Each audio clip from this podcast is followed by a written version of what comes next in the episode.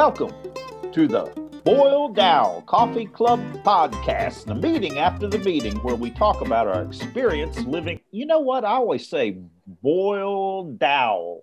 Yeah, we're not talking about a stick, Don. Boil a Dow. Welcome to the Boil Dow Coffee Club podcast, the meeting after the meeting where we talk about our experience living sober. We don't speak for Alcoholics Anonymous. This is only our experience. We have no monopoly on sobriety. If you don't like our approach, that's okay. There's lots of ways to live, and there's lots of ways to live sober. This works for us. I'm Don. Hey, Don. I'm Sam, y'all. Sam, it is you. It's me. All the way over there. Way, way over there. In Palm Springs. Indeed, it's going to be over 70 degrees here today. And that's different than here in Greensboro, where it's very cold, freezing. Y'all got y'all y'all even had a little snow event. It was Snow. like supposed to be like one to three minutes of snow, right? The grocery stores were emptied of all milk and bread. People were hunkered down. School we had snow here not too long ago. It's all on the mountaintops though. Well, oh man. Hey Don, I just got to tell you, it's it's interesting the things that uh, that I will let take rent in my head. ah, I have never lived in an HOA. And I've heard a homeowners association. Um, I have okay. n- I have heard all kinds of nightmares. Oh, and the thing about that strikes me about an HOA is that I know you, and I know that you always have tons of problems with your neighbors. I've noticed that, and with HOA, it's built in that you're going to have all these people telling you what to do. Well, so that's the thing oh. that's worse. Now, you know, granted, I'm living in a sh- you know, we're living in a condo, and and we've got shared walls and spaces and all that kind of stuff, and and there are inherent aggravations that come with living that close to people. But what the HOA here is doing that just totally trips my little, well, shall we call it a character defect, is my bucking authority that I have not granted you. So, for that- instance, who's doing the bucking? I am. I am resistant to authority being exerted up, o- upon me when I have not given you permission to do so. We're sensitive and we don't suffer well. It's true. It's true. And so, but here's the thing, and, and this is the, you know, I so frequently I'm willing to let go of an argument these days Mhm. because I I love this thing of uh, you know is it going to matter a year from now? And frequently, no, it's not going to matter. Choose your battles wisely. That used to mean choose the ones you can win. Now it means choose the ones I'm willing to lose my sanity and serenity over. But that's the thing is that I'm in this place right now where I have issues with how my HOA maintains the property here Mhm. and I have had some run ins with the HOA about this. Part of me just wants to just drop it and let it go and enjoy my serenity. And part of me knows that these are important things because this is safety stuff and things that are related to the property value and and taking care of this thing that I'm paying them X amount of money a month to do such and such work. Um, and so I can't let that go because it's irresponsible for me to let them not do their job. You know, I, I've talked with my sponsor about this, and I've talked with other friends in recovery, and I've, I've, I've definitely prayed about it. So But man, it just- the, you're using the program on. I am, but it continues to spin in my head because all I can do about it is once a month at the board meeting. and so I've got all this time in between when I would normally have addressed this, this would have been fixed by now. And I'm having to wait. So, yeah, I just want to share that character defects don't necessarily go away No, but I like- do have the opportunity today to um to choose well to choose my battles. choose your battles. I like that. Now, what what did you say about choosing your battles? Well, my mother is the first, I'm pretty sure, is who taught me that phrase the first go round choose your battles wisely. And to me, when I first learned that, it was, you know, pick the fights you can win. Yeah. And what also, that means, what it means to me in recovery is pick the fights that are worth the the the uh, the, the blow battle. to my serenity. Yeah, yeah. And don't sweat the small stuff. And don't pet the sweaty stuff. On that note, welcome. oh, now Jerry. that's not the segue to do here. Don't don't be associating Jerry with the sweaty stuff. no, she's in Greensboro. It's cold here. yeah, that's the truth. hey, Jerry, welcome. Thank you. Thank you. I'm glad to be here. I'm glad you came, Jerry. Tell us, when did you get sober? I got sober March 10th of 2015. What was going on with you that made you take the drastic step of going to AA? I assume that's when you came to AA. It is. That was the day I picked up my chip. So, what was going on with me at that time was I was in denial that I was an alcoholic or an addict. I had been through cancer and I was using my own will to try to make things the way they used to be. So I wanted to go back to work. I wanted to do everything the way it was, and wasn't happening. And I was fighting it rather than surrendering. So I was having a lot of problems keeping a job um, because of my illness, and it, it, was just a mess. And again, because I was pretending, um, my children mentioned that, oh, they didn't know all this was going on. It to them, it looked like I was good at putting up a facade. So to them, it looked like I was doing pretty well. And they said, They didn't know you were sick? No, no, no. They knew all of that. They knew all of that. But the jobs that at the time were more scattered for me because I, I kept trying to go back to working like a regular 40 hour a week like I used to, plus mm-hmm. some. And I kept getting ill, but they they were grown, so they weren't in the area with me. So they really didn't know. It just appeared to them, or what I told them was that, you know, I'm doing well now, um, everything's back to normal. So, but they were with me the whole time I was going through my surgeries and and my treatments and everything. So anyway, were, so they're out of state. Were you and, drinking to cope with? Yes, absolutely. I was drinking to cope. I was taking Xanax like it was candy, Klonopin like it was candy. Um, almost actually overdosed. Yeah, one night I just wanted to disappear and not feel what I was feeling. The, the weird thing is, I said, Oh, I know how not to overdose. I'm a nurse. so I'm I'm still a nurse, but I'm not in the nursing field like I used to be. Yeah. Yeah. So you can use all that knowledge to control your drug intake. That's right. That's right.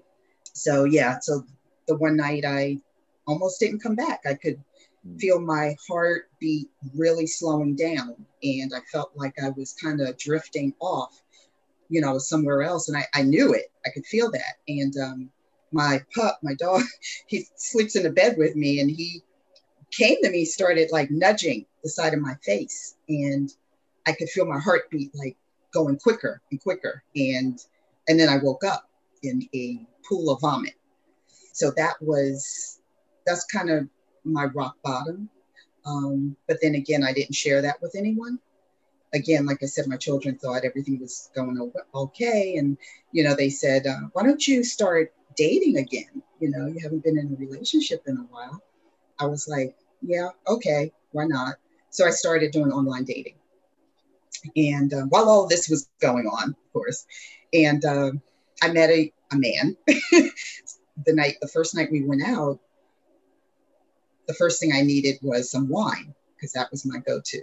I loved red wine. So I um particularly was, dating's a little bit stressful. Somebody you don't know. Exactly. Exactly.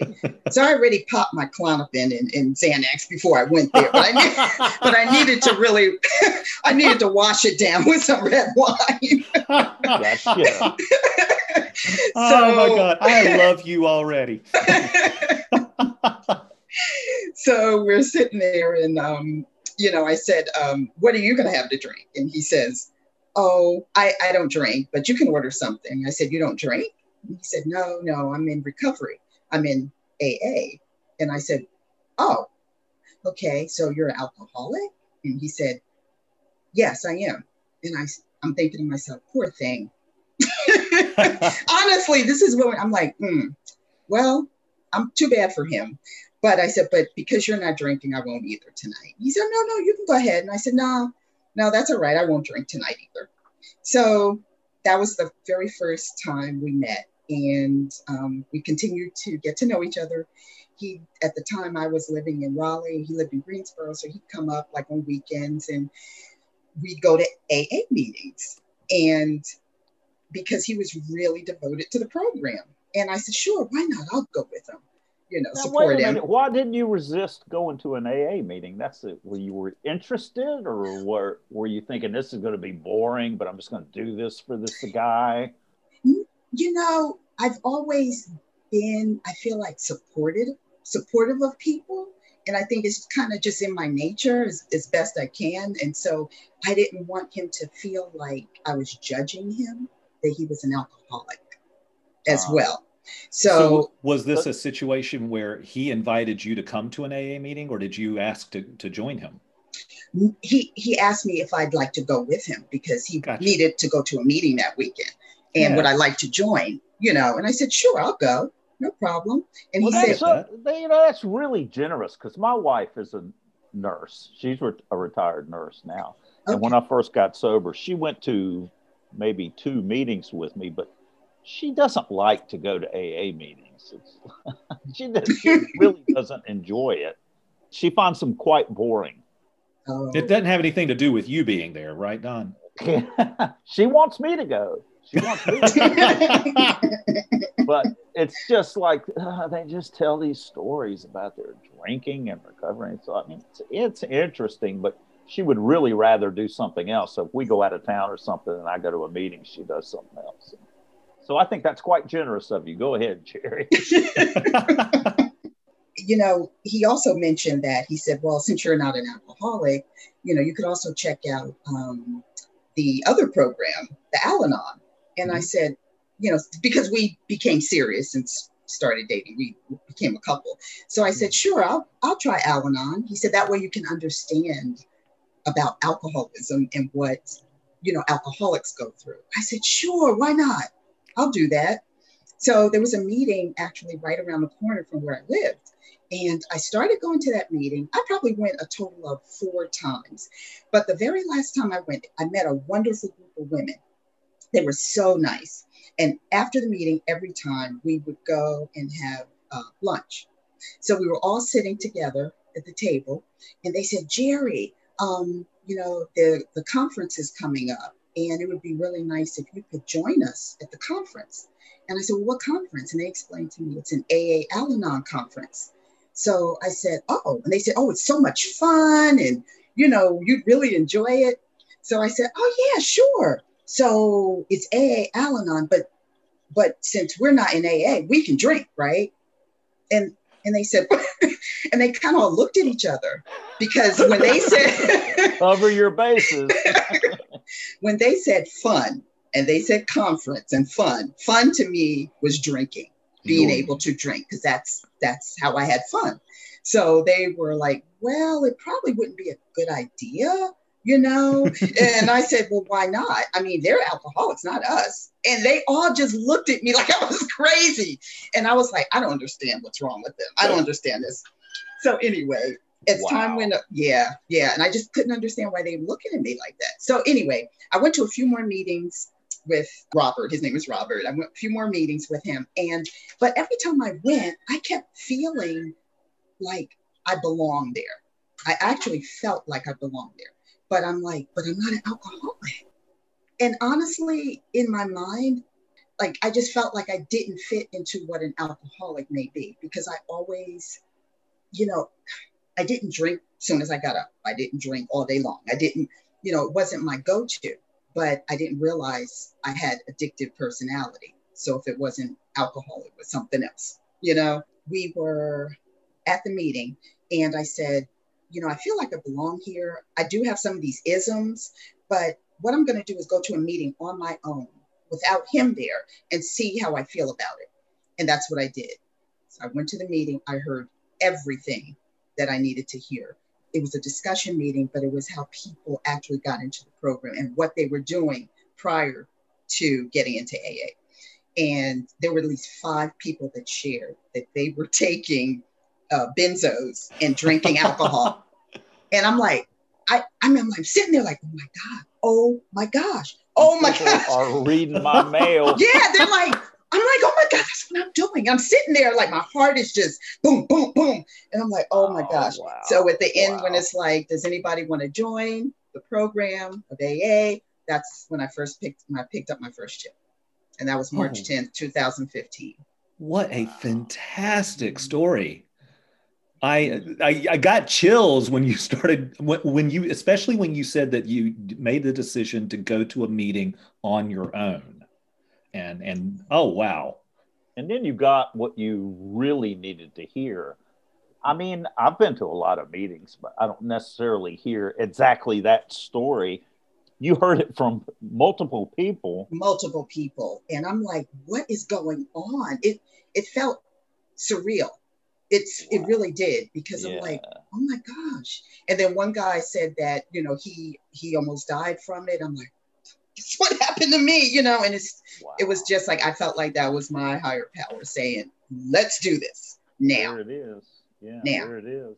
So you know, I went to a meeting when my mother died. I was in working in Colorado mm-hmm. and I talked to my sponsor at, I had to fly back home, but I was going to wait a few days to fly back home. And then I started going crazy and realized I can't work here. But I was totally isolated on this job. I needed to be back home.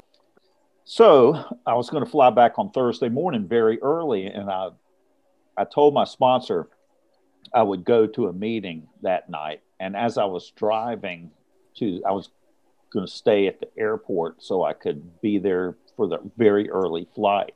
Mm-hmm and I was tired. I was depressed. I was I was lonely. I, I was grieving, and I just wanted to go to that hotel room and isolate and just turn on the TV and just sit there in my misery. It felt like the right thing to do. But I had told my sponsor that I would go to a meeting. And so I was, I can't do it because then I'm to have to tell him that I didn't go and so I'll go. And I drove to this meeting that was uh, 30 minutes out of the way and went to the meeting. And the guy who was chairing the meeting said, I want to dedicate this meeting to my mother who died a year ago tonight. It's her anniversary, and I want to honor her. And I just felt like I need to be here this is where I need to be. And I've never heard anybody say that at a meeting before. So that's my higher power. Absolutely. I mean, it's it's incredible how that can happen. We get what we need to hear when we need to hear it. Yes. Sheesh. Yes.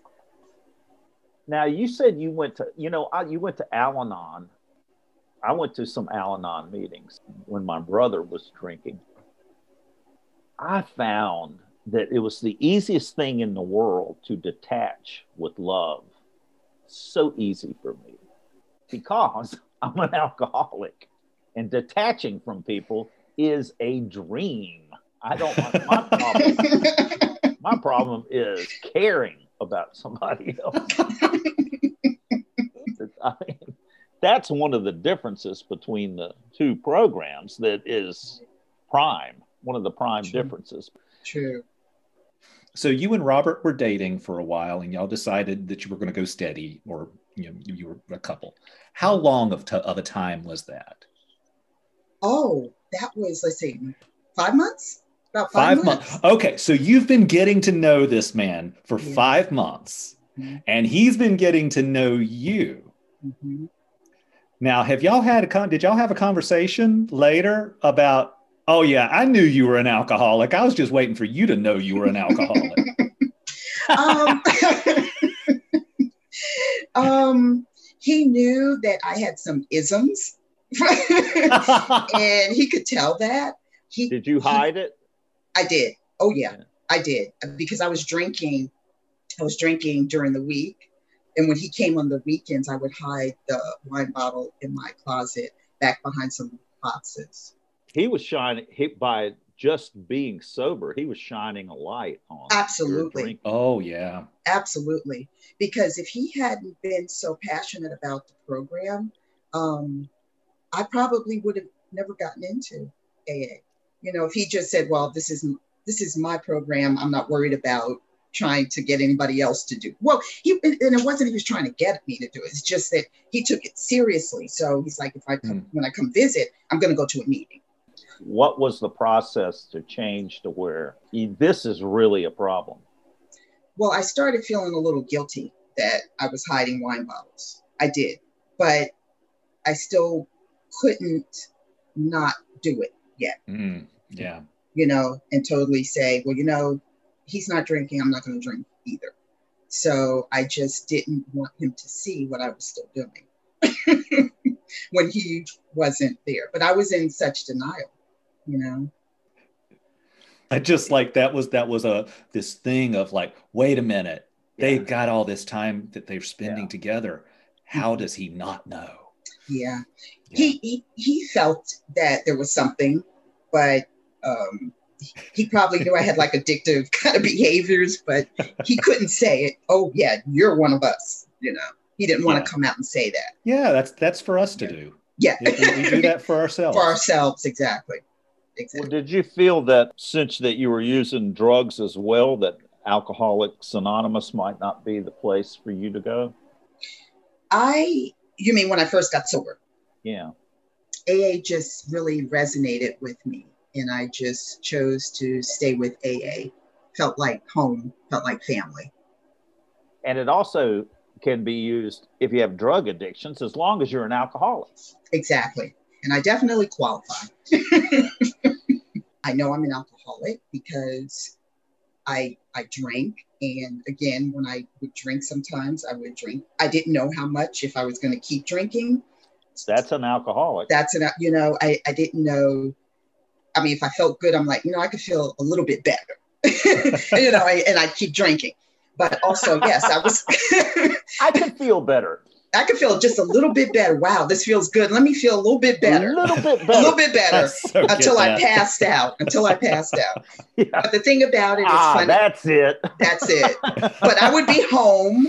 I was one of those secret, those closet alcoholics, because I would do it at home and pass out. I didn't want to be seen out in public, sloppy drunk. Oh, Because it I was too to do it at home. worried. Yes, I was too worried about what people thought about me. So I had to go home and do it and isolate. Yeah. And So- you are an alcoholic. And I'm an alcoholic. So I could be either one. I could go to any. Yeah. you know, it, it was put so eloquently to me. Uh, go where you were fed, Mhm. and AA is is where I'm fed. Yes. And that's that's how I feel too. I do. Okay. So, what was something that you felt like was just crazy that AA is asking you to do that you discovered once you were on the other side of it? Oh, these people really are making sense. This really works. Yes. Um, one of the I, the first thing that came in my mind was my sponsor wanted me to call her every day, and I'm like, I'm a grown woman. I don't feel I need to call someone every single day. Yeah. you know? And I would skip a few days and she'd get on me about it. Now I can look back and see why, because I had to learn to be accountable. I didn't want to be accountable. I wanted to do what I wanted to do. And that was part of my nature. I think a lot of alcoholics feel that way. They don't like authority. Mm, You know. I don't know what you're talking about. I have no clue Sam. what you were speaking of. Why are you coming for me like this? oh my gosh. Yes. So that now I look back and I'm like, that's exactly what I needed. Absolutely. what is the line in the big book about we are? Oh, my big book thumperism wants to find this mm-hmm. out. Y'all talk amongst yourselves. Insert long pause. well, just the fact that we love the name of Rebellion Dogs for a group, you know, from the 12 and 12 says a lot. How- what is that reference, Sam? Well, Rebellion Dogs Our Every Step is the line, but I still want to be part of I, I just need to start a group here in Palm Springs called Rebellion Dogs. Rebellion dogs. Oh, Don, I strongly recommend that you just like find that later and then cut it into the podcast and make yourself sound like an amazing brainiac of a big book thumper. Yeah. I'm going to do that. We were maladjusted to life. We're in full flight from reality, or we're outright mental defectives. That's from the doctor's opinion. I thought you might, but you can't edit this part out, okay? So, Jerry, did you get a sponsor?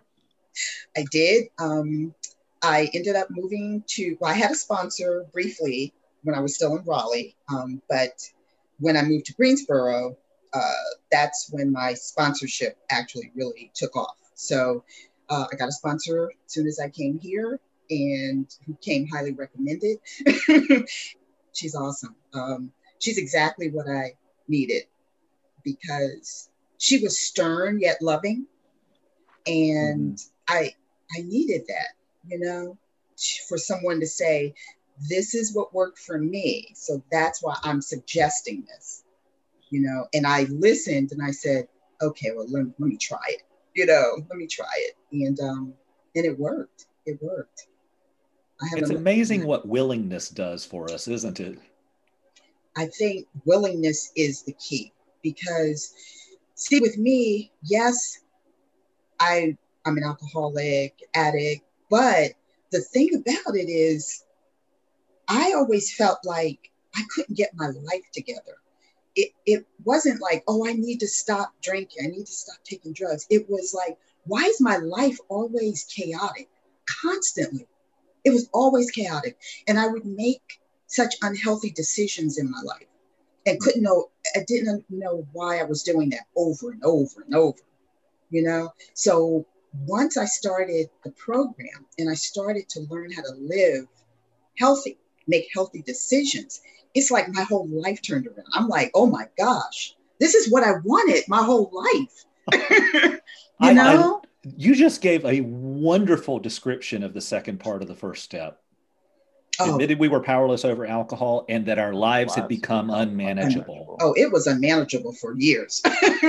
Seriously just so yes not drinking or drugging is a huge component but the part of living a healthy life that's that's morally sound and just doing the next right thing and helping other people and focusing on my character defects and and working through that. All of it is just it's phenomenal. Like the program is it i recommend it to everybody. Any 12 step program So, our problems mount up so much that it seems like it's impossible to solve. It says that somewhere in the book. Mhm. And Mhm. the reason I think is because of one bad decision after another bad decision. Mhm. That's the way I lived before I came to AA. yes I would make bad decisions and I would respond to the mess that I was in and make it worse. I could do And that. generally, those decisions were coming from a self centered place. absolutely yeah, to protect myself or to get out of trouble by lying and and telling something else and then that would make it worse and that and then when we get in recovery it's like so how can I possibly get out of this? What are you people talking about? Let go mm-hmm. and and live in the present moment. I've got problems. How am I going to do? What am I supposed to do with this? Just calm down. Make one good decision. That's all you got to make. Is what's the next right thing for you to do? First, don't drink. Then that gives you the ability to make another decision that's you know clear-headed and and maybe take into account using my higher power, which is usually the talking to my sponsor or to someone else in AA which gives me guidance of what the right decision is.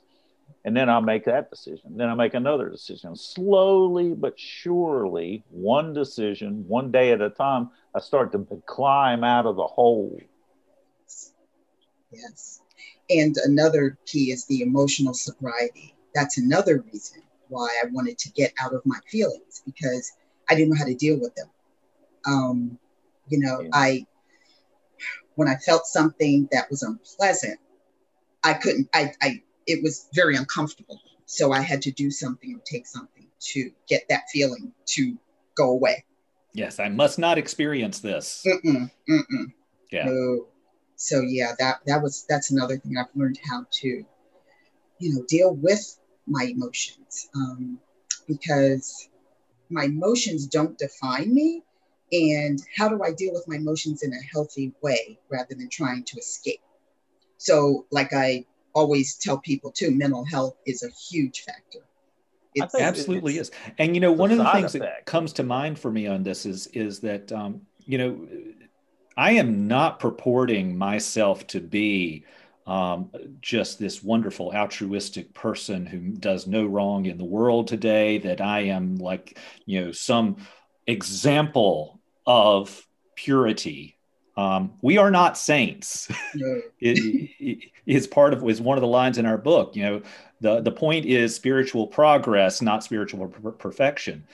Um, so when when we talk about these things, when I talk about the stuff, the way that I'm trying to live, the things that the the tools that we have, the concepts that we're trying to align with, mm-hmm. I am absolutely imperfect at doing those things. And i am never going to be someone walking around shining my you know polishing my halo and wearing it for everyone to see. But this particularly shows up in conversations with my sponsor. I, I love this this line that he uh, he got from his sponsor and that is i claim my progress. I am not the person that i was when i came into these rooms Yes. This program has worked on me over time, and that emotional sobriety has shown up. And I am a lot better at living life today. Absolutely.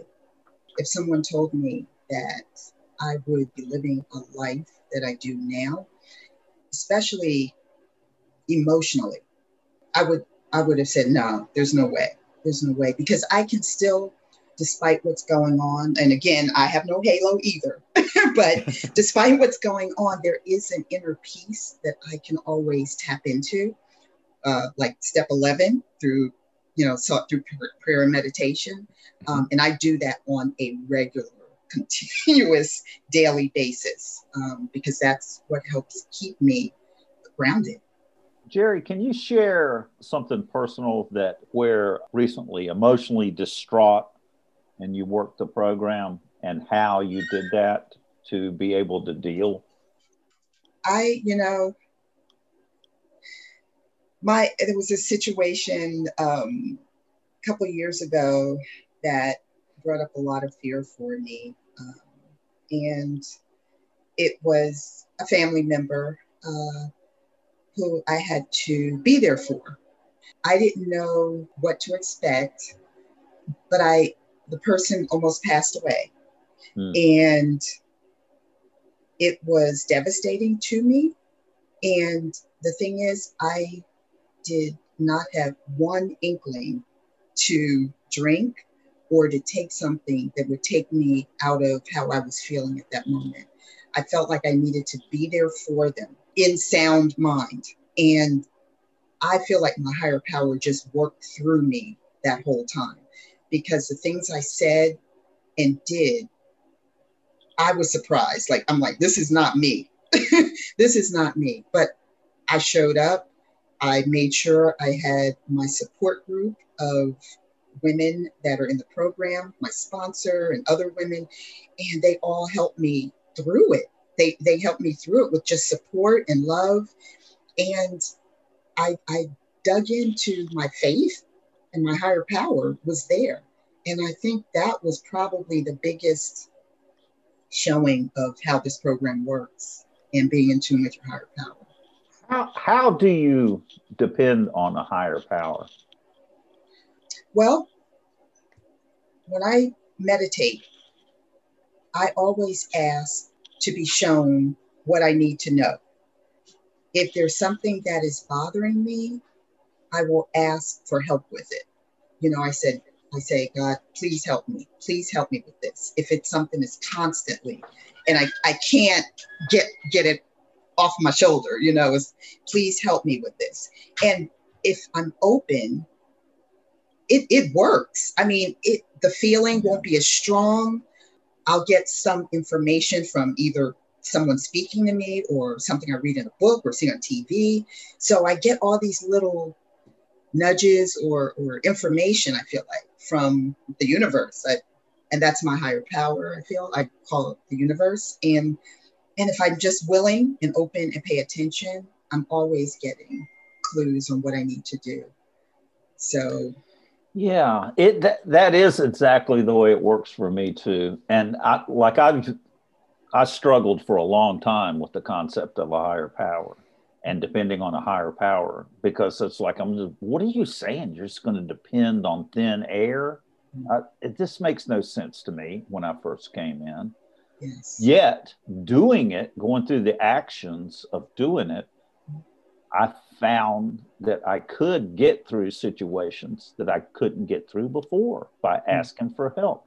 And so I always like good, orderly direction. God is good, orderly direction. I ask God to direct my thinking. That's a prayer that I use really frequently, particularly when I'm in turmoil. Yes. Uh, I'm, I'm, I'm a mess here. Please direct my thinking.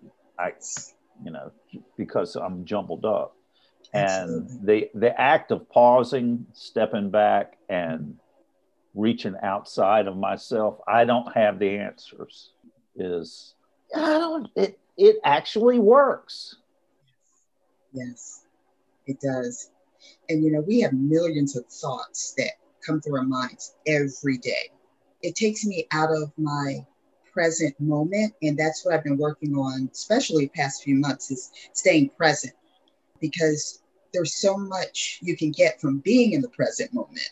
It doesn't deplete your energy, you know, when you're external. So I try to stay in the present moment, but my mantra lately has been release, surrender, trust. That has been my mantra over the past few weeks release, surrender, and trust. I like it. So whenever like these thoughts come up, trying to figure things out, like what is this going to look like? Um, when is this going to happen? What's this? It, I I just stop and I say release, surrender, trust, and let it go. So all the fear with around COVID mm-hmm. that we have had to deal with. Yes. That's that's a great tool for that because it seems like all my fear about it is all stuff that could happen. Right. And I'm like into what could happen, what what's going, you know, what could happen, what could happen, what could and when I'm there, I'm in the future and I have no idea what's going to happen in the future. But if I come back to right now, mm-hmm. things are generally much calmer right now. they are. Than they are in the future. Exactly. Particularly exactly. my future I'm envisioning.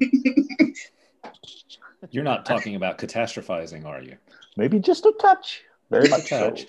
Yeah, it continues to be a thing for me with uh, with regard to COVID of of just um, remembering uh, that the only thing that I have control over is what I do. Mm-hmm. What I say, what I do. And so much of what is going on around me, uh, I would be well served to recall your mantra. Absolutely. yeah. Absolutely. I'm going to, well, I'm going to trust, you know, with as far as COVID goes, we got a vaccine. So, like, it's now it's like, do I trust the vaccine? but I'm going to have faith in Pfizer because they they made Viagra, and if they can raise the dead, I knew that was coming. They can save the living. Oh my gosh, Don! Oh my God. I think it's uh, time for an old timers question. Where's that pesky owl?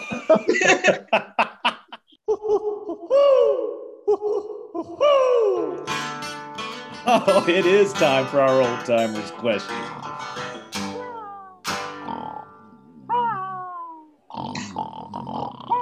Hey, old timer, wake up. Who you calling an old timer? you. That's what happens if you don't drink and you don't die. Well, no matter how long you've been sober, it's still one day at a time, spammy. Spammy. Dude, you can post a question at boiledowlaa.org. Um, we have a question from Amanda in San Francisco. How do I reconcile being an atheist with all the spirituality and God talk in the program? Yeah, that's a good question.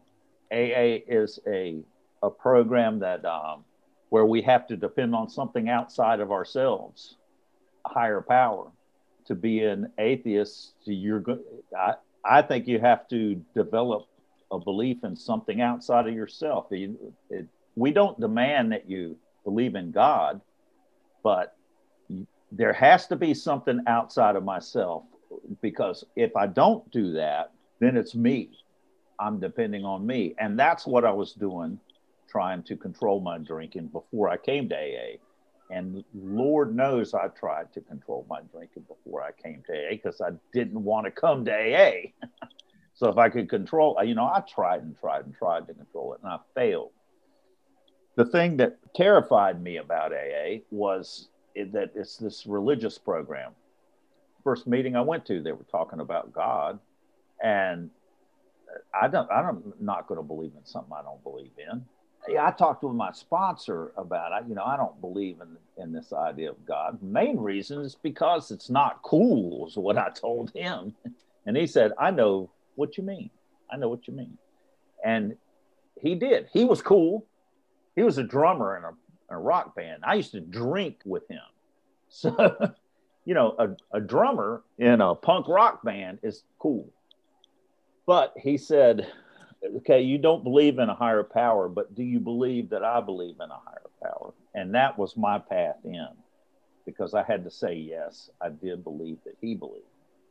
And he said, well, use mine and just ask my higher power that you're going to be using to keep you sober. And at the end of the day, say thank you.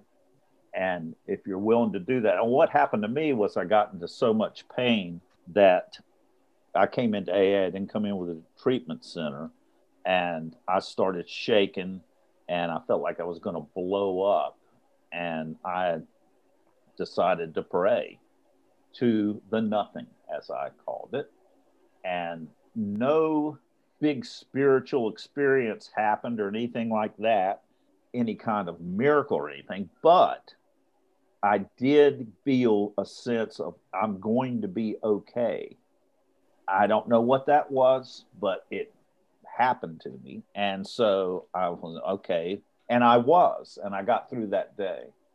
So I then said that that experience is that's my higher power. It's not something that somebody's telling me to believe in, it's something that happened to me. So I, for me, I like to think of it in terms of I used the scientific method and tested the theory of this idea of a higher power. Okay, but what I had was willingness to run the test. So I had willingness hmm. to ask something that I didn't believe in for help, go through all the steps of AA doing that. And after a period of time, I was staying sober. And so something was working. Don't ask me to define it. I still can't define it. But I do know that there is something outside of my normal experience that is there that can help that helps me stay sober and helps other people stay sober with AA and it's and that's the experience of AA so it's not just like one person saying this mm. everybody has that experience I think that the problem always is semantics it's words what is a higher power and what does that mean and also what is all the history of the word God and how that's been used and now I don't want to sign up with that. I don't want to, I don't want anything to do with that stuff. And what I've done now is I've taken the word God, that's what I use, and I unattached it from everything that I that that word meant to me before I came to AA. Mm-hmm. And I've uh, reattached it to the real things that have happened to me in AA when I have asked higher power for help. Thanks, Don. Jerry, how do I reconcile being an atheist with all the spirituality and God talk in the program? Well, the first thing I would say is you may not believe in in higher power of God. Do you, when you look out in the sky, do you see a moon or the sun or the ocean? Do you believe that that exists? And if they say yes, especially if it's something they feel drawn to, like the mountains or the ocean or whatever, that can be your higher power. Even though you may not believe in what made those things, but let nature in some way be your higher power. That's what I would suggest. Beautiful. I have so many friends uh, in in this these these rooms that uh, that nature is where they find their higher power. Sure yes, enough. absolutely. Um, I identify as an atheist, and and Don, you know that I love words, and so by atheist, um, I am not in believing in a theist situation of a higher power. I don't believe in an entity, mm-hmm. but I do have a belief in science and all of the things that we have already started to understand and there's so many things beyond that that we can't even begin to imagine that maybe someday we will discover and understand. What I know is that there are laws in this universe of how things work. We might still call them theories, but they're pretty damn well proven. Things work in certain ways. And to that, I also have no problem believing that there are laws that we have yet to uncover, that we've yet to describe, that are also in play. My experience has been that when I try to align my thinking and my actions, my will and my life from step three, with being open to whatever is, whatever way I can align my thinking and my actions with not being self centered, my life goes a lot more pleasantly, a lot better than it did before I came into these rooms and got sober. I do not believe in the God that, that I was given in childhood. What I have come to, though, is a simple ability to look at the spirituality and God talk in this program and apply my my lens to it. Much Don, I've, I've said many times about how you talking about God, the word God, when I heard you tell your story when I was like maybe three months sober, how that so strongly resonated for me. Um, and it's something that I've adopted. I use the word God because I know what it means to me. And you can make it mean whatever it means to you when I say it. And I don't have to have judgment about that. Now, before if I said the word God, if I said that I prayed or anything like that, I was totally in ego about I can't say those things because I need to look good and I can't have you thinking that I do what you do. That I believe what you believe. I don't care now. I just I don't care. The need to define God is not present for me. And that I'm very happy about You released it. Indeed. if, if you look at it scientifically, though, um, I also I believe the universe is energy, and so scientifically, it's proven now that energy is everything. So God is energy. We are like-minded. Yes. Don has got his head in a book. What are you doing, man? Russell Brand's book, Recovery, I'd suggest reading that book. I love the way that he talks about this topic. He goes, uh, unlike most cults, a 12 step program tells you to choose your own concept of a higher power. My, un- unlike most cults, my understanding of God before I got clean was rather pejorative that God was an abstract authority icon used to placate the many so that the few could act with impunity or that God was a necessary placeholder for the mysteries of being while we waited for science to explain everything. I like that. Hmm. I like that too. Jerry, thank you so much for joining us. It's been an absolute pleasure having you. Thank you so much. It has been an honor and a joy and a pleasure to be here. This was so much fun. So I did mention uh, about the, the live animals I used in this show, and, and once again, They're back. There's one perched up on that uh, that picture behind you, Jerry. She, I think he's Oh, about no. to swoop.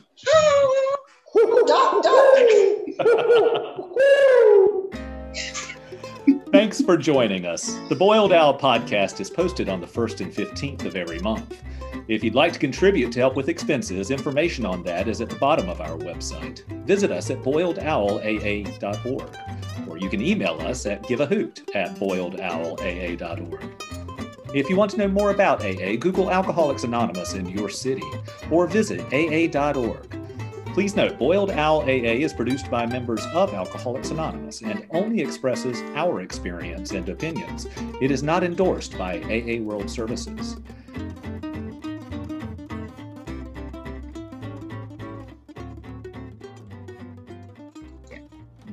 So, um, but uh, when, yeah, Um. Uh. uh well. Um. but Um. when, yeah, Um. Um. Um. Um. Well. Um. but Uh. Um. And. Uh. so, um, uh really. Um. yeah, And. Um. but Well. Um. Mhm. Um. Yeah. Um. um but I. Uh. Uh. Um. Well. Um. I. Um. when, yeah, And. Um. And. Um. Um. so, um, um, and um, they well, um, I, when, but I yeah, um, um, um, um, um, um, but well, um, I and yeah. um, um, um, and um, well, um, I when, um, yeah, um, um, uh, um, really um, But- but I um, um, Jug bitten. I've enjoyed being knackered a time or two.